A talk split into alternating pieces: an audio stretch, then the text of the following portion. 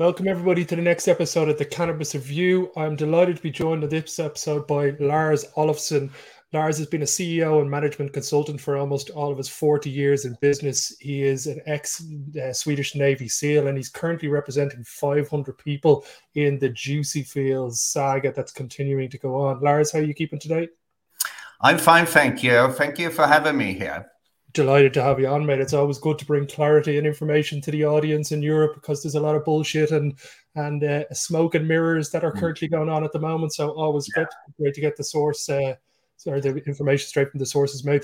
Can you maybe give everybody just a quick overview? What is Juicy Fields for the people who have no idea about it yet? Yeah, uh, Juicy Fields started in the spring of 2020 and uh, basically, it's an e commerce platform where you could uh, invest in uh, cannabis plants. And uh, they were calling it e growers. Uh, and uh, what they have done is to pick from different kind of um, business concepts like a crowdfunding concept and an investment concept and so on. And what they did was to pick to, to put together a concept where you're investing in uh, cannabis plants. Okay, very interesting. And who are the main players who set up Juicy Fields? What territory are they based in in the world? Yeah, uh, that's kind of interesting because if you're looking at the website they have had, uh, they said that they had operations uh, more or less all over the world in South America, in the Central America, in Europe, and uh, some uh, farmers uh, in the in Asia as well. So, so that this was from day one a global operation uh, and then a, a, global enterprise, and um, and uh, and uh, they they they presented a new way of investing in the cannabis industry and uh, and uh, and that was the, the new disruptive concept, so to say. Okay, so the business model was basically getting people to invest in cannabis growers around the world, and like a co-op, yeah. they'd all be able to spread their money together. Yeah. So, yeah. can you tell me how long did this enterprise last? Yeah, well, it, it, it's um, it's important to know that there had been a pre-planning process. Uh, at least uh, what I have identified is that they have been working on this concept for at least two years before they started operation in, April 2020. And then the operation uh, went on until mid July this year, 2022. So, more or less uh, uh, uh, two years, two years and a couple of months. That was uh, uh, during the operation and when they took in all the investors. So, but the, the, the company, there, there are different companies, but the parent company actually started back in 2017 as a kind of research and development company. So there had been quite a lot of planning before they started operation, and also a lot of investments because that is in, in, very important in this uh, in this case. Uh, because I'm not just a lawyer, I'm also an investor in the cannabis industry and I invest in startup companies. So you could look at um, Juicy Fields like a startup company with all the different kind of elements a startup company ha- uh, have to have. A, a, business concept, a business plan, financing for starting up operation, and all these elements. Okay, very interesting. And where was the the let's say the parent company set up? What location and territory was that company set up in? Yeah. Uh, the parent company, Juicy Grow, is a German company, Juicy Grow AG. And then they started uh, subsidiaries in and in Switzerland and there is a, a potentially, I, I, it, it's a bit. Uh, it, it's a bit uh, shady uh, if uh, if there is a company in uh, in Cyprus, but the, the, the parent company is in Germany. That's for sure. Okay, and how long have every have people been aware of the Juicy Fields scam, and when did people uh, kind of highlight that? Look, there's just something not yeah. not going correctly here. Yeah. Uh, well, uh, there would definitely something happen in the mid of July because all of a sudden one day uh, the website was closed down, everything was shut down. Uh, um, emails was uh, disconnected, um, uh, mobile telephones was dis- disconnected. So more or less overnight, everything was closed down, and that's when people started to think about well. What is this? Is this just a technical problem? Uh, is it uh, just something temporary, or have all the people uh, just left the company? So that was the the first starting point of the process. Is this something that is still going on, but there is some kind of technical problems, or is it a scam? And, uh, and, and this is interesting because I've been investigating investment scam for the last 15 years, and I've been involved in the investigation and helping victims for more than 30 of these international uh, uh investment scams. And I, I, and I could see a pattern, a kind of playbook that all these scammers are using. And one of the things they are doing, and this is smart, because if you shut down everything from from uh, uh, and uh, disconnect everything, people realize that yes, this has been a scam. But if you are leaving someone behind and posting things uh, like this uh, in this situation, uh, posting things on uh, the website that, yeah, this is just a temporary problem. We have had some internal conflicts between the founders of a company. We are going to soon start up again, and you are going to re- be able to refund your investments and all this kind of um, information. Then people are living on the hope that, yes, I'm not being scammed and that is the psychology of uh, these scammers. And they know this for sure. Okay, very interesting. And is there annual returns for the companies or the liquidity of the company? Where was the com- the, the money outflowing to? Is there a, a trail or a paperwork trail so far? Yeah. I've looked, this person took yeah. X amount out of the company, this person took X yeah. amount. Yeah, the investors, and I could tell you that I have identified something about 125,000 investors for more or less all countries all, all over the world. So this was just not just an, a, a, um, a European operation. This was a global operation, about 125,000. And the business was done between the investors and a, the Dutch company Juicy Fields BV. And Juicy Fields BV, uh, they had the account in Cyprus. And uh, so that's where all the money uh, was sent from the investors to Cyprus. There was a Lithuanian bank also involved, but that, that was just a few percent of all the cash flow. So, so, so the main bulk of the cash flow was from the investors to a bank in Cyprus and the bank account was held by this uh, Dutch company.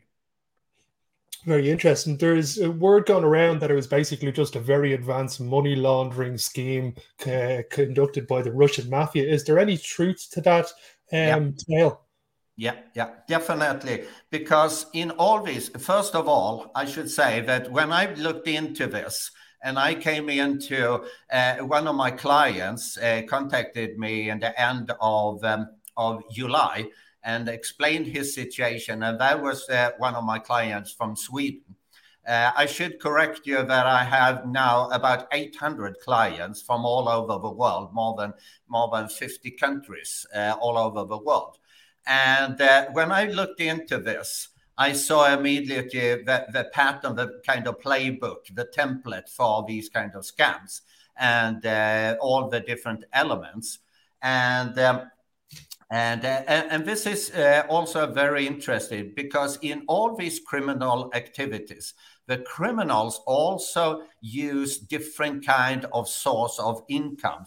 It's very seldom just one kind of crime. They are using this infrastructure they have been built they have built to use for different kind of purposes. So the investment scam of having people send money to Cyprus to invest in in, um, in cannabis plants is just one of the different kind of businesses or the different kind of criminal activities because inside the Juicy Field scam, I have identified also a number of things that points in the direction there had been a money laundering scheme as well.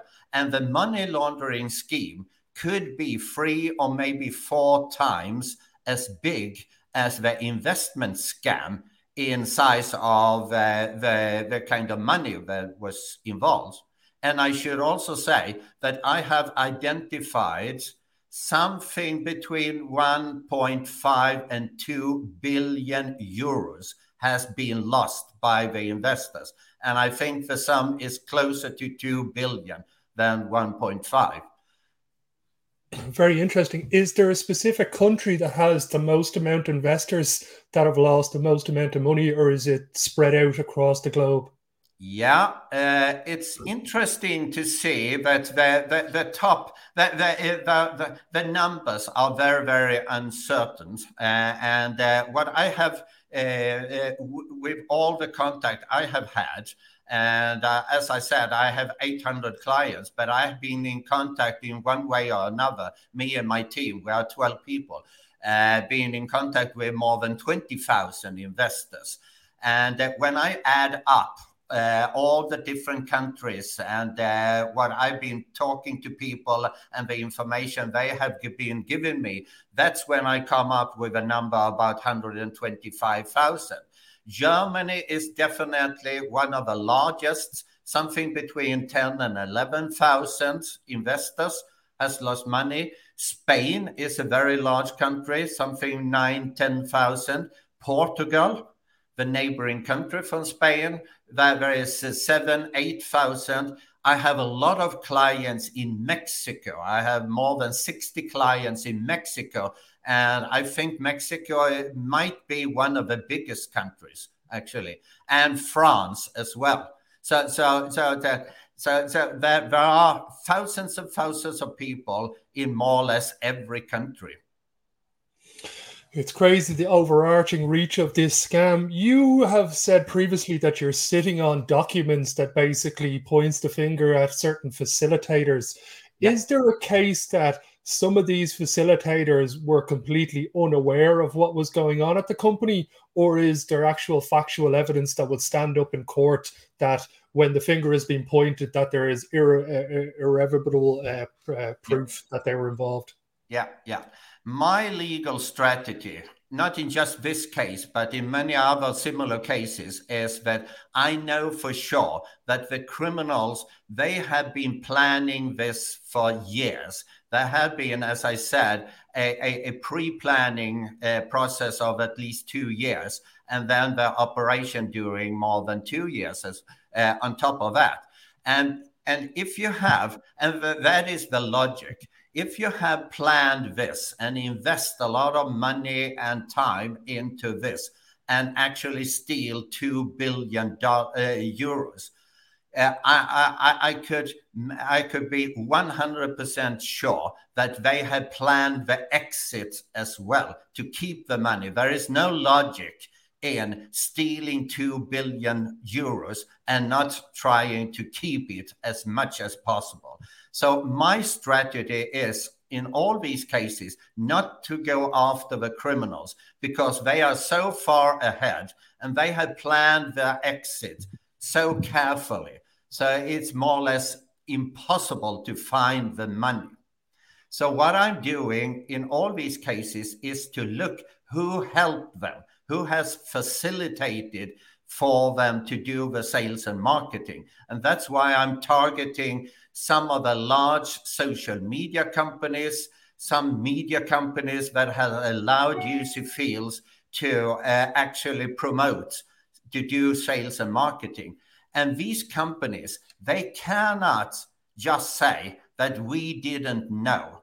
they need to actually talk to people and do some kind of due diligence of who they are doing business with. And they should have asked two very simple questions because everyone who is working within the cannabis industry, if you are a farmer, if you are a producer, if you are a trader, whatever it is, you need to have a license. Everybody who is handling cannabis in one way or another need to have a license. And if you are giving investment advices or managing people's money, to, to get money and then put money into some kind of investment, then you also need to have a license. So there should have been two very simple questions asked to the people from Juicy Field. Do you have a license to trade in cannabis? And do you have a license to give investment advices or doing investment management? And neither of these companies, who I'm calling facilitators, has even asked any of these two basic questions. Okay, very interesting. So it's facilitators from everybody from legal advice to conferences to media companies to news networks. The onus was on them to ensure that they were dealing with a reputable company and everything yeah. was above yeah. board. Yeah, yeah. And especially the facilitators who was in the cannabis industry, those who have been uh, uh, lawyers, uh, cannabis lawyers, those who has uh, done exhibitions within the industry, business to business exhibitions, all these people who actually have a knowledge of how the industry works. All these people I have identified, Ian, I have a list of more than 40 companies who has in one way or another been a facilitator for Juicy Fields to do the sales and promotion and exposure. And on top of that, I have more than 70 people who has individuals who has in one way or another helped Juicy Fields with sales and marketing. And these are people who knows about the cannabis industry and should have asked these two simple questions and how the industry works. Because it's not just a matter of not having the license. The whole concept just doesn't work there isn't this profit margin that is promised to the to the uh, investors. Uh, you cannot buy plants like this, and there isn't any end buyers. All the end buyers doesn't exist. They haven't sold one single flower to any end buyer. That is the pharmaceutical companies. It's a very interesting case to say the least. And is it are you looking for reparations basically from the, the facilitators to pay back any money that they were owed, or is it a case that these are going to court and there's going to be a settlement uh, brought against them? Yeah, it, it, more or less in in ninety five percent of uh, these cases, it, it's going to be a settlement outside court sooner or later. And I've been trying to have a dialogue with some of these large uh, uh social media companies but I have uh, just they, they they had just ignored me. So what I'm doing now is to go to courts, and I have a legal strategy, and it's a solid legal strategy, and it's going to be something very very interesting from a legal perspective. Because what I would like to do is to set precedent for the future if you are a facilitator, you just have to do some basic due diligence of who you are working with and how you are facilitating for these people. And if there is a damage, you have to take responsibility for this. So I'm not just claiming for the lost money. I'm also claiming for the, the mental discomfort uh, uh that uh, these people have had. This uh, my clients has lost so much money. On an average, my clients has lost more than thirty-two thousand euros. And these people, all the investors, they are not wealthy people that one of the tar- that what they targeted was people who was just ordinary people who wanted to support the cannabis industry and they wanted to have the opportunity that the millionaires and the billionaires had. That that was the that, that was the uh, the kind of persona they, they, they set target on. So this is ordinary people, and many of the people, many of the investors has lost more or less everything they have. Yeah, it's one of those buyer beware for every investor, retail investor in the cannabis industry at the moment. I know if I've been in this industry for five years and I know of no company that's paying out 20 or 30x um, your investment to date, even if you're based up in California or Colorado, yeah. you're still looking at a small return on your investment until federal Absolutely. legalization yeah. comes. Yeah, yeah, yeah. Absolutely. And in this industry, the cannabis industry, the, the, the big return of investment isn't in farming uh, as in as in all kind of farming. It doesn't matter if it's food or whatever it is there is very very small profit margin. So so promising a profit margin of uh, about 66% within three months that is an, an, an annual return of investment of about 250% that is ridiculous. That, that, that is just so completely mad. So, so it, it should have been a, a, a, warning signal, not just for the investors, because they, the investors they had been scammed so so cl- cleverly, but all the uh, all the professionals, those that I'm calling the uh, uh, the facilitators, they should have realized this is a this is an offer that just doesn't exist yeah, there's no billion dollar farmers in cannabis at the moment anywhere in the world. And I think the only real returns from this industry will be IP protected uh, uh, companies. So it's been absolutely amazing talking to you, Lars. Hopefully, I get to touch base with you maybe in about six months Absolutely. and we can get an update for everybody to see how everything's going. But yeah. let's hope all the investors get some of their return back for themselves. And uh, thank you very much for taking your time to do this. For anybody who wants to know more about the Juicy Fields case, they've built a website that has all the pertinent information that you can go and peruse yourself at any time. So, highly recommend checking that out. Lars, thank you very much, and you have a great day. Thank you for having me. Thank you. No problem. Till next episode, everybody.